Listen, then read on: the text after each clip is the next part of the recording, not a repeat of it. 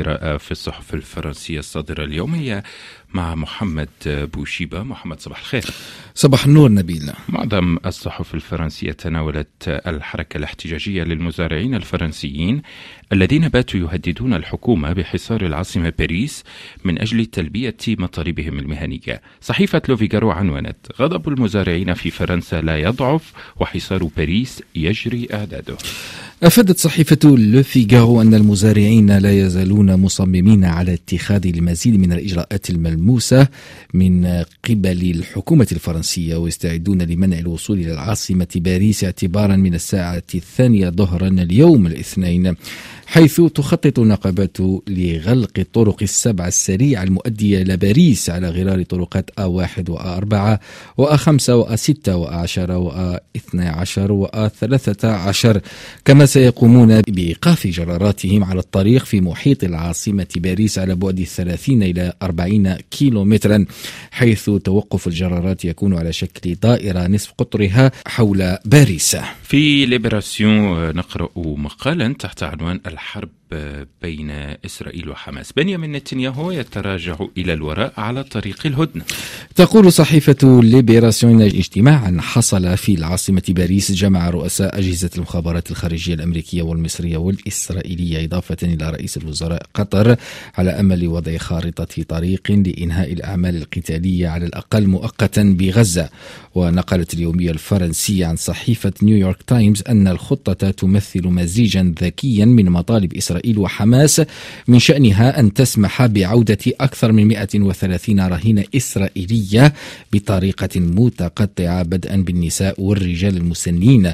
وفي المقابل سيكون هناك وقف لإطلاق النار لمدة متفاوتة ولكن يجب أن يستمر لمدة شهر واحد على الأقل قابل للتجديد.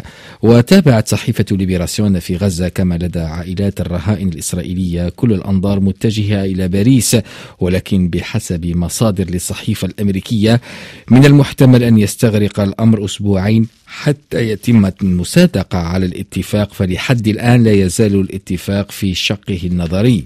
وأفادت صحيفة ليبراسيون أن تطويق منطقة خان يونس بجنوب قطاع غزة أدى مرة أخرى إلى دفع آلاف الغزاويين إلى الطرقات متجهين نحو رفح وهي آخر مدينة قبل مصر. ويقال إن الدولة الإسرائيلية أعلنت للقاهرة عن نيتها مواصلة التقدم حتى طريق فيلادلفيا على الحدود وهذا أمر لا يمكن تصوره بالنسبة لمصر التي تخشى أن يؤدي ذلك إلى إجبار الفلسطينيين على التوجه إلى أراضي أراضيها وأوضحت اليومية الفرنسية أن العلاقات المصرية الإسرائيلية باتت سيئة قبل أي وقت مضى وبالإضافة إلى مصر فقد أثار رئيس الوزراء الإسرائيلي بنيامين نتنياهو غضب قطر الوسيط الرئيسي مع حماس حيث وصف دورها في أحاديث خاصة بأنه مريب. وقال بنيامين نتنياهو في مؤتمر صحفي قطر ترحب بحماس وتمول حماس وسيكون من الجيد لو مارست القليل من الضغط عليها. لو فيغارو عنونت العراق يعوقه وجود الجيش الأمريكي.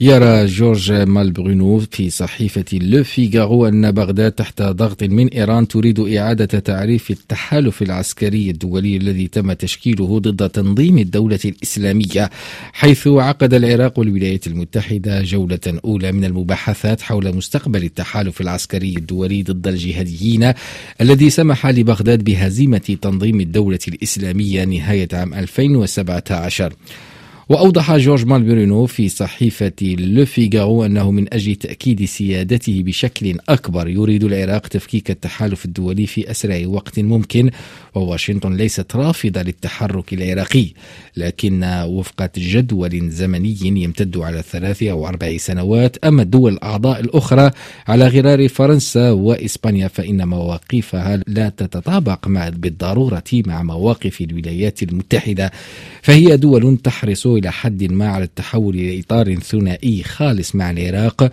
وبادرت باريس التي تنشر نحو 400 جندي هناك إلى إرسال بعثات عسكرية لتدريب جنود عراقيين خارج إطار التحالف الدولي ضد تنظيم الدولة الإسلامية.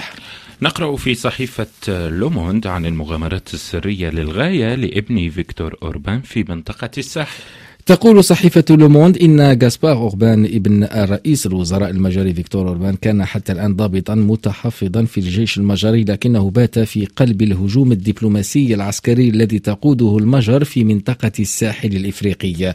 وتابعت اليومية الفرنسية أن في الأشهر المقبلة من المقرر أن يتم نشر 200 جندي مجري في تشاد وتهدف هذه العملية إلى أداء مهام استشارية وتأطير الضباط التشاديين في ساحة المعركة ودعم الحرب ضد الإرهاب بموجب التفويض الذي اعتمده البرلمان المجري شهر تشرين الثاني نوفمبر من العام الماضي.